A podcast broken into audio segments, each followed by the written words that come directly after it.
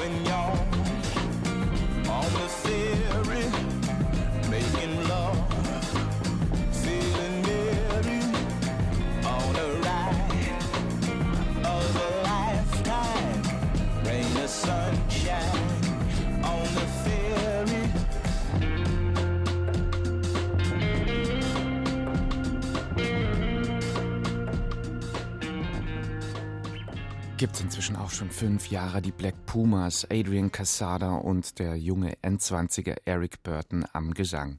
Sauvignon vom neuen Black Pumas Album. Bayern 2, Sie hören die Kulturwelt und wir zählen Kriegstag 614 in der Ukraine und ein Satz lässt aufhorchen. Wir müssen uns an den Verhandlungstisch setzen und zu einer Einigung kommen. So sagte es gestern der belarussische Machthaber Lukaschenko in einem offiziellen Statement. Russland und die Ukraine seien in einer Pattsituation. Es sei Zeit für Friedensverhandlungen. Das ist insofern bemerkenswert, gilt das autoritär geführte Belarus doch als wichtigster Verbündeter Russlands im Krieg gegen die Ukraine. Russland geht derweil immer restriktiver gegen Berichte zur militärischen Spezialoperation in der Ukraine vor.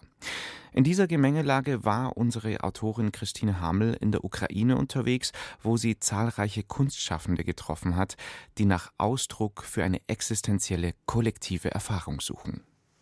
Та Das Iwan Franko Theater in Kiew kann man seit Beginn des russischen Angriffskrieges nur zu Fuß erreichen.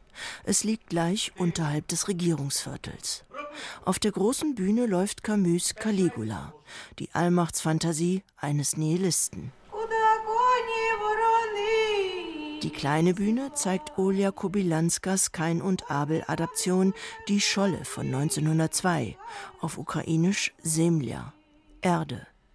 Beide Stücke verhandeln Aspekte Russlands Krieg gegen die Ukraine, Machtbesessenheit und Bruderkrieg. Uh, in this room, uh, which you can see, it is like new kind of our exposition. Im 2022 von einer russischen Rakete stark in Mitleidenschaft gezogenen Karnenko-Museum haben unterdessen die Instandsetzungsarbeiten begonnen. Die Sammlung war zum Glück zuvor evakuiert worden. In vielen Räumen sieht man leere Vitrinen, leere Wände, verwaiste Beschriftungsschilder. Ein Ort massiver Veränderung und des gespannten Wartens, der zum Sinnbild der Ukraine taugt. Die beiden Komponisten Roman Grigoriev und Ilya Rasumeko haben hier eine sogenannte Oper der Erinnerung aufgeführt. Der Titel Genesis. Die Instrumente für diese Oper waren auch verwaist. Die Harfen zum Beispiel, meist gespielt von Frauen. Die Frauen waren aber mit ihren Kindern vor dem Krieg nach Europa geflohen. Also haben wir alle Instrumente ins Museum transportiert. Hier ist das Klavier von Anton Baraschewski, ein junger ukrainischer Pianist, der jetzt in Amsterdam ist und uns sein Klavier überlassen hat. Eine Oper mit verlassenen und von uns adoptierten Instrumenten also our opera and adopt. Opera Aperta nennt sich das Laboratorium, das Roman Grigoriev und Ilya Rasumeko 2015 in Kiew gegründet haben. Sie verbinden Performance, Theater und Oper zu pompösen und ekstatischen Gesamtkunstwerken, die alle Sinne überwältigen. Gleichsam als ginge es darum, noch ein jedes Mal alles zu geben. In der Ukraine ist das keine Effektheischerei, sondern eine existenzielle Geste.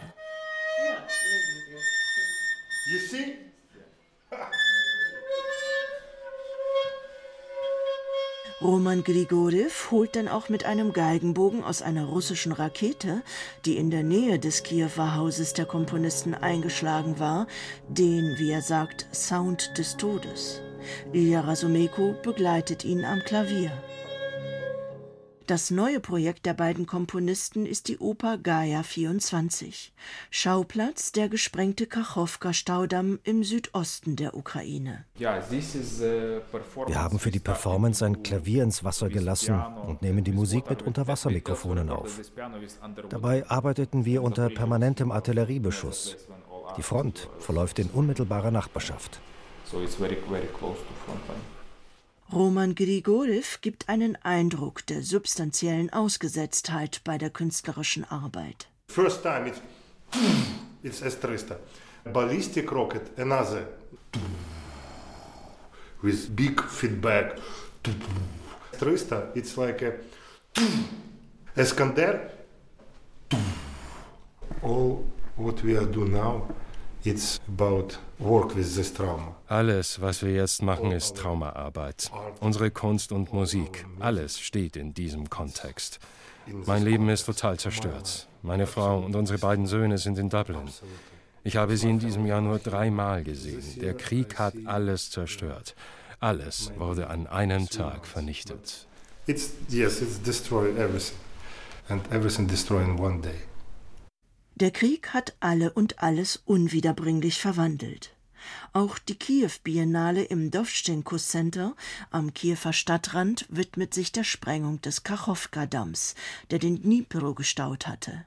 Vasil Cheripanin ist einer der Kuratoren. This is a, of course a major river which divides Ukraine into two parts.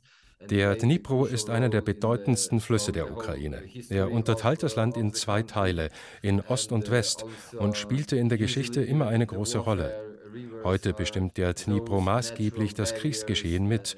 Die Kiew Biennale nimmt den Fluss in den Blick, seine sozialpolitische Dimension und die gesellschaftlichen Entwicklungen, die von ihm seit den 1920er Jahren ausgegangen sind. Seit der Industrialisierung bis zur Sprengung des Kachowka-Staudamms und des Wasserwerks durch das russische Militär. Eine ökologische Katastrophe unvorstellbaren Ausmaßes.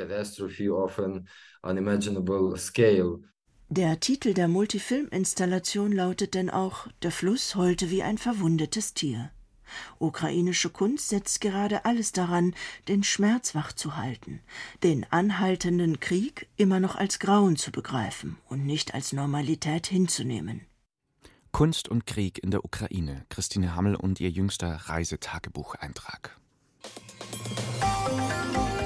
Rezensionen, Gespräche, aktuelle Berichte aus der Welt der Kultur auf Bayern 2. Literaturentwicklungsprozess. Das klingt irgendwie so vielversprechend. Literaturentwicklungsprozess. Tatsächlich stand das Wort in der DDR für das gefühlte Gegenteil, nämlich für Zensur. Da wurden Autorinnen und Autoren von den Behörden ganz fürsorglich und Literaturentwicklungsprozess begleitend betreut. Noch so ein interessantes Detail zum Thema Zensur. Es gibt sie offiziell weder in China und Russland noch in der Türkei oder Katar. Was es aber schon immer gab und gibt. Viel kreatives Potenzial, Zensur zu umgehen. Und davon erzählt auch eine neue Ausstellung im Literaturhaus München. Verbotene Bücher, Moral, Politik, Religion. Und gleich mal die Frage an Tanja Graf, die Leiterin vom Literaturhaus. Frau Graf, welche Beispiele für kreative Zensurumgehung sehen wir denn bei Ihnen in der Ausstellung? Wir haben zum Beispiel ein amerikanisches Wörterbuch, das eine Sklavin aus dem 19. Jahrhundert benutzt hat, um heimlich das Alphabet zu lernen. Weil als Sklavin war sie von Bildung ausgeschlossen mhm. und hat dann sagen, nächtlich bei Lampenschein, bei Kerzenschein das Alphabet gelernt und sich selbst Schreiben beigebracht, um sich selbst zu ermächtigen. Wir haben aber auch tolle Exponate, zum Beispiel von Angelika Klüssendorf, der Schriftstellerin, die in der DDR aufgewachsen ist. Mhm. Und die hat eine Untergrundmappe mit Künstlerprojekten zusammengestellt, Leipzig 1985. Und diese Mappe, da gibt es nur eine einzige davon, die stellen wir aus. Und von Bernhard Marz, dem Generaldirektor der Bayerischen Staatsgemäldesammlungen, der auch aus der DDR stammt, aus Jena, der hat uns aus seinem Familienbesitz eine handschriftliche Abschrift eines Auszugs von Rainer Kunzes Die wunderbaren Jahre ausgeliehen, weil in der DDR gab es zwar offiziell keine Buchverbote, aber es gab viele Schriftsteller, die einfach nicht gedruckt wurden und da haben dann alle diejenigen, die sich dafür interessiert haben, selbst handschriftlich Bücher abgeschrieben. Bevor wir uns auf den Schwerpunkt der Ausstellung konzentrieren, nach dem Motto Lesen und Lesen lassen, wie schneidet da Bayern ab im Laufe der letzten Jahrhunderte? Nur mittelgut, würde ich sagen, weil in Bayern herrschte Zensur, wo es anderswo schon nicht mehr so war. Und ähm, wir haben auch ganz interessante Funde gemacht, die noch nicht ganz so weit zurückliegen. Zum Beispiel Thomas Mann war Mitglied eines Zensurbeirats. Dieser Zensurbeirat sollte eigentlich zum Schutz von Schriftstellerinnen und Schriftstellern mhm. da sein. Und er ist dann diesem Beirat ausgetreten aus Solidarität mit Frank Wedekind, dessen Lulu, Büchse der Bandora, verboten werden sollte. Da hat er sich sozusagen kollegial an die Seite von Wedekind gestellt und ist diesem Beirat ausgetreten. Das sieht man in unserer Ausstellung. Ganz viel Platz nimmt auch ein in Ihrer Ausstellung der aktuelle Friedenspreisträger des deutschen Buchhandels, Salman Rushdie. Wofür steht Salman Rushdie? Wir haben in der Ausstellung überlegt, wie kann man das Thema Zensur strukturieren und fassen. Es ist ja ein abstraktes Thema, was mhm. man visualisieren wollte. Und haben festgestellt, dass es eigentlich drei große Themen gibt, die immer ein Grund sind für Zensur, schon mhm. immer waren, seit der Erfindung des Buchdrucks. Entweder aus religiösen Gründen, aus moralischen Gründen oder aus politischen Gründen. Und unter der Rubrik Religion haben wir als Beispiel Salman Rushdie, und äh, nachdem er als Friedenspreisträger des deutschen Buchhandels ja im Moment auch wieder ähm, sehr präsent war, nachdem er ja im vergangenen Jahr ein Attentat knapp überlebt hat und ein Auge verloren hat er hat auf seiner Dankesrede für den Friedenspreis ein äh, flammendes Plädoyer gehalten für freie Meinungsäußerung. Das zweite Thema, zweite Schlagbegriff in Ihrer Ausstellung, Moral. Es gehört ja mittlerweile auch zum, zum Kulturrauschen, das uns aus den USA erreicht. Dass, also wir reden ja nicht über nur ein Buch, das sind ja tausende Bücher, die da aus den Schulbibliotheken auch verschwinden. Ein Buch, das im Zentrum steht, eine Autorin, also ein Buch, das bei uns noch gar nicht erschienen ist.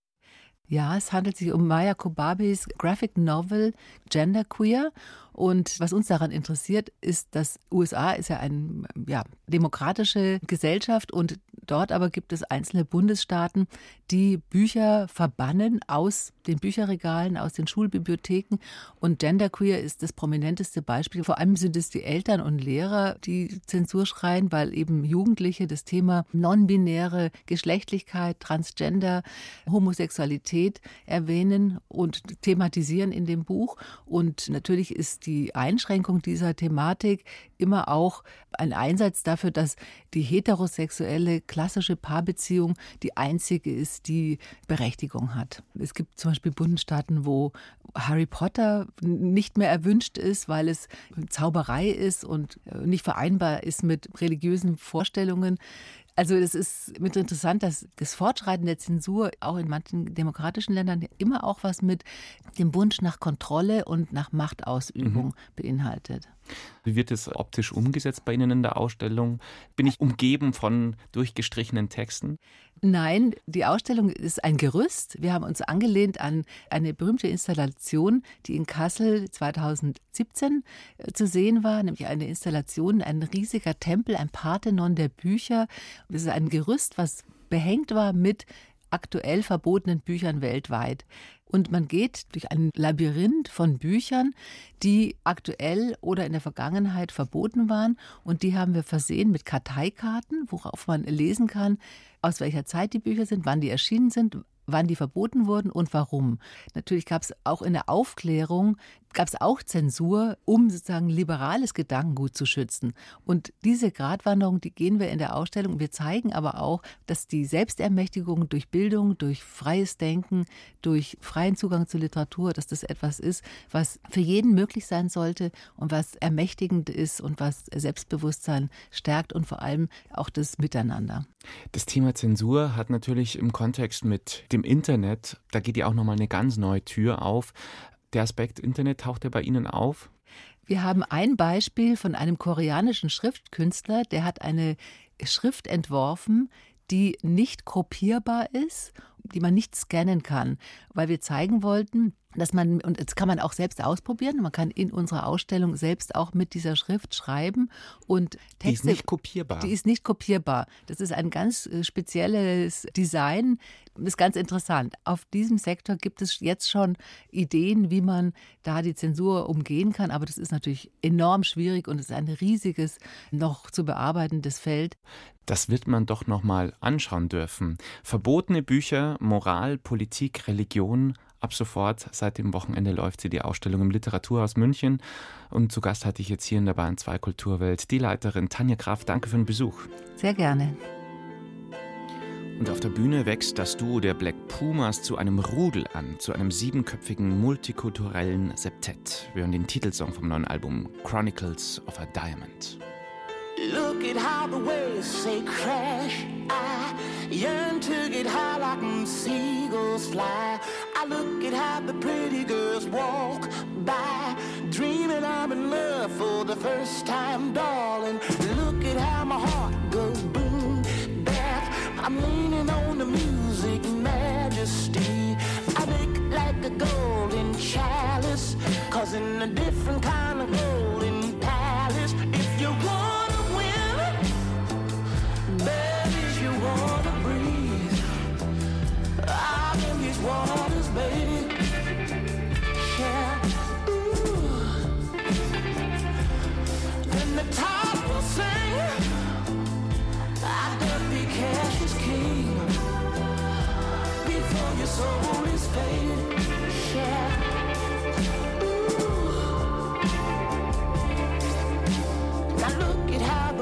keeps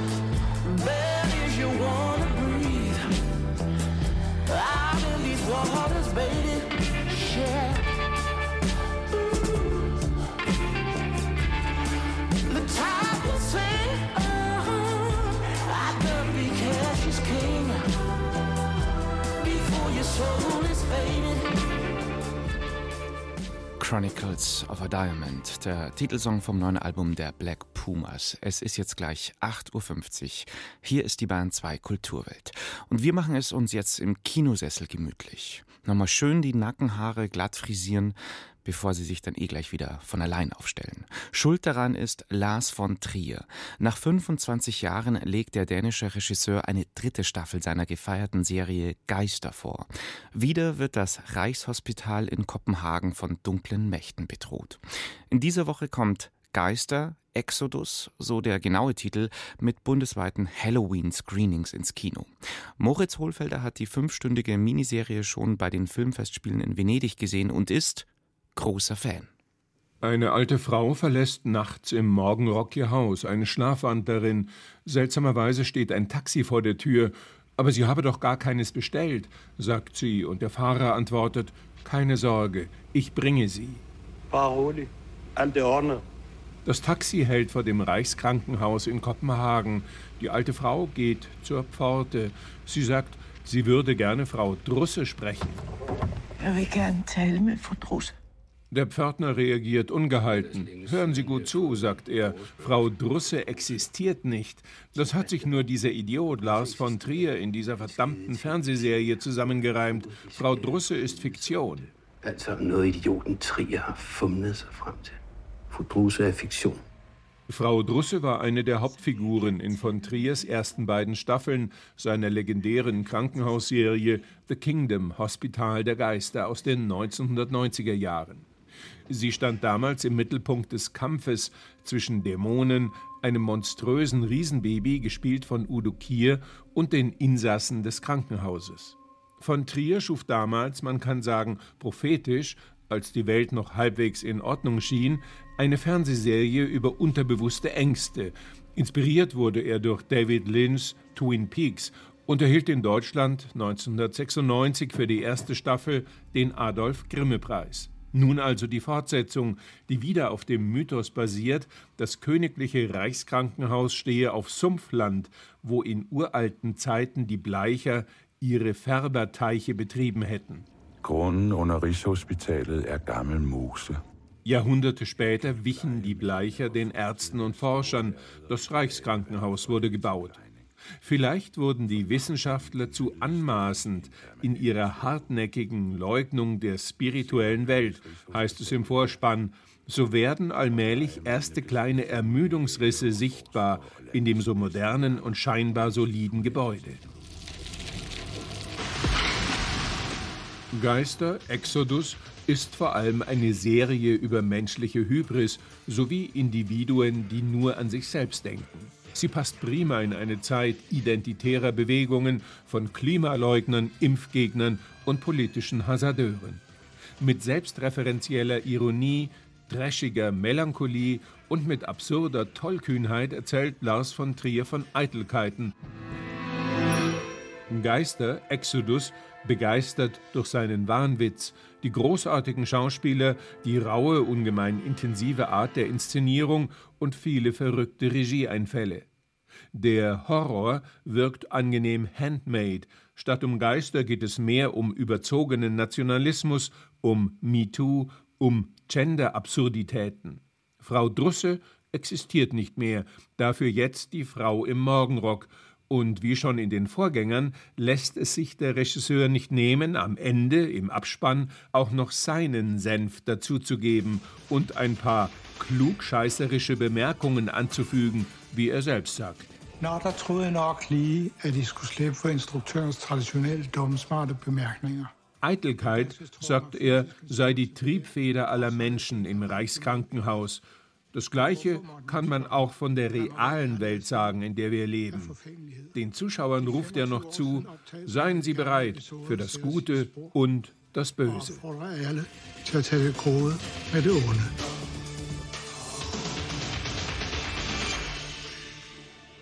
Geister Exodus. Lars von Trier und die Fortsetzung seines Horrorklassikers Geister. Ab dieser Woche in ausgewählten Kinos und ab Januar dann zum Streamen. Sie hören die Bayern 2 Kulturwelt. Einen Tag vor Halloween. Trick or Treat sagt das amerikanische, Süßes oder Saures sagt das deutsche Halloween-Kind. Und was sagt die Wirtschaft? Na, die jubelt. Der aus den USA importierte Feiertag wird hierzulande immer beliebter. Der Kürbis lässt die Kassen klingeln. Und jenseits der Umsatzzahlen interessiert uns hier die Frage, ist Halloween der neue Fasching? Susanne Brandl auf Antwortsuche. Ein Geist, ein Kürbis und ein Slogan. Süßes? Halloween hat alles, was es gerade braucht, um durch die Decke zu gehen. Halloween hat eine klare Formensprache, es ist ganz einfach erkennbar. Halloween ist, wenn man sich nur ein bisschen verkleidet, geeignet, um Bilder davon zu machen. Wir sagen heute, es ist Instagrammable, also in der Lage, in Social Media dann in Stellung zu gehen und in einer Gesellschaft, in der die Menschen permanent versuchen, Bilder von sich in ihrem Lebensumfeld zu machen, ist ein solches Halloween-Geschehen eine Sache, die einfach auch in die Zeit passt. So Gunther Hirschfelder, Kulturwissenschaftler von der Universität Regensburg. Er verweist auf eine zunehmende Karnevalisierung der Gesellschaft seit der Wende zum 21. Jahrhundert. Wir sind eine zunehmend visuelle Gesellschaft geworden. Wir wollen Bilder von uns machen. Da liegt kaum etwas näher als die Karnevalisierung, sich zu verkleiden. Und auch in einer Zeit, in der wir immer normierter werden, wollen wir aus Normbildern ausbrechen, wollen jemand anderes sein, schlüpfen in eine andere Rolle. Da bieten sich Karneval, Fasching und eben auch Halloween ganz wunderbar an. Aber das reicht nicht aus, um die Popularität des Geisterfestes zu erklären. Der bayerische Einzelhandel erwartet dieses Jahr an Halloween fast 40 Millionen Euro mehr Umsatz als zu Fasching. Halloween profitiert von der herbstlichen Dunkelheit, vom Rückzug der Natur. Umso stärker sucht der Mensch das Leben, das Feiern in Gemeinschaft, ein letztes Aufbäumen vor dem Winter. Kein Wunder, dass es besonders auf der Nordhalbkugel des Planeten so attraktiv ist, vor allem in den USA, ganz stark in Kanada und inzwischen eben auch bei uns. Und da gibt es schon ein Bedürfnis, naja, Zeit miteinander zu verbringen. In der Vormoderne hatten wir Spinnstuben, hatten wir dörfliche Gemeinschaftszusammenkünfte, hatten wir eine starke Festbegleitung im Herbst, im Trauermonat November. Mit dem Wegfallen vieler älterer Muster ist eine Art kulturelles Vakuum entstanden und Kultur ist immer dann erfolgreich, wenn sie in eine Lücke stößt. Sakrale, religiöse Zeichen treten in den Hintergrund. Unsere Kultur tendiert immer stärker zu einer weniger kryptischen Jahreszeitensymbolik wie zum Kürbis, so Gunther Hirschfelder. Denn diese Bilder sind leichter vermarktbar, und was vermarktbar ist, wird in Zeiten des Kapitalismus kulturell bedeutend. Übrigens von wegen Wurzeln von Halloween. Der angeblich uralte irisch-keltische Ursprung ist bisher nur ein gern zitiertes anschauliches Narrativ, das dem Markt in die ausgestreckten Hände spielt. Wir wissen aus der keltischen Zeit in Irland so gut wie gar nichts. Wir haben eine Handvoll Steinzeugnisse. Die wenigen Sätze, die wir aus der Antike, aus dem ersten nachchristlichen Jahrhundert und aus dem Frühmittelalter haben, die reichen bei weitem nicht auch nur annähernd abzuschätzen, ähm, wie die Ursprünge Ursprünge von Halloween gelegen haben. Das uralte keltische, das ist für uns nur eine ja, imaginierte Referenzfolie, die sagt letztlich mehr über unsere Sehnsüchte nach etwas Altem aus als über echte Geschichte. Aber es ist ein schönes Dekorationsmotiv. Und die schön geschmückten Schaufenster bieten ein willkommenes Ablenkungsmanöver zum aktuellen Weltgeschehen, das sich über die anderen visuellen Kanäle zwischen die Kürbisse mischt und uns daran erinnert, was echter Grusel ist.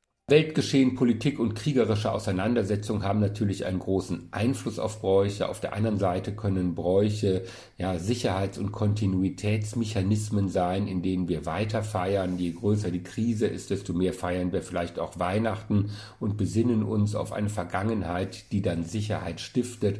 In Krisenzeiten brauchen wir die Bräuche vielleicht mehr als in Friedenszeiten. Halloween und die Gründe für den Hype. Hier am Ende der Bahn 2 Kulturwelt. Am Mikrofon verabschiedet sich Tobias Ruland. Danke fürs Zuhören. Servus und Baba.